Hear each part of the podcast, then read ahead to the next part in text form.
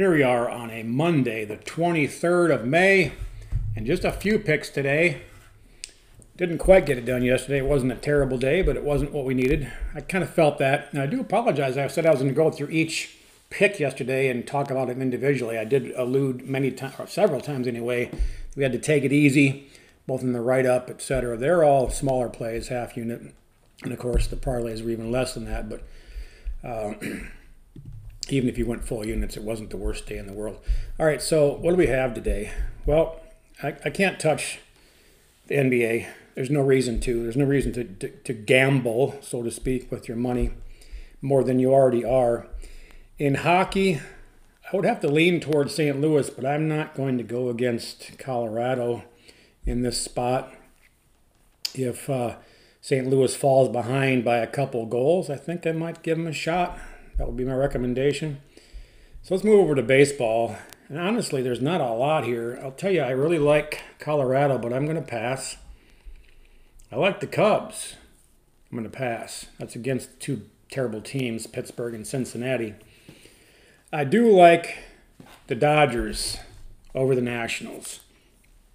I think the pitching matchup is absolutely in favor of the Dodgers and there should be some runs scored here. So I'm going to do two things. I will take the Dodgers on the run line. It's minus 125.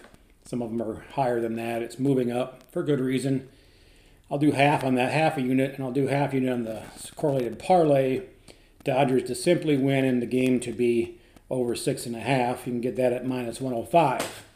That's a better play, especially since I think Dodgers might score seven runs themselves over Joan Adon. He's a sieve. He's at home. You never know. There's it's baseball. Anything can happen.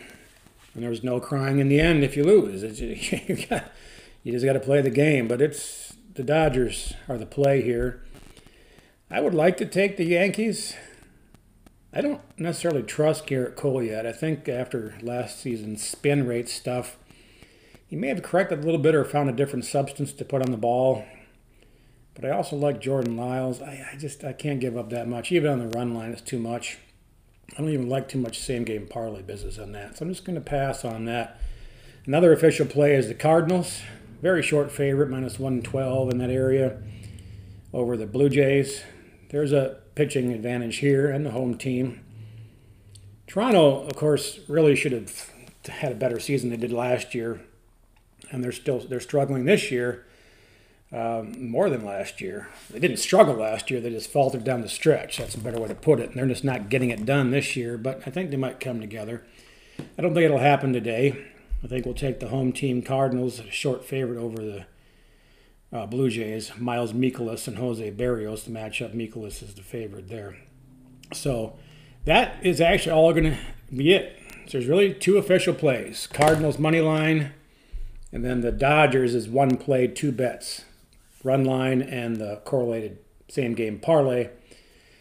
And as such, it'll only be the uh, two team parlay, two leg parlay. It'll be the Dodgers to win and the Cardinals. Won't be, I'm not going to manufacture a third leg.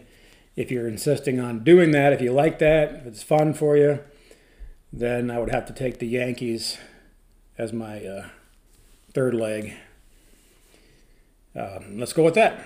All right. Best of luck.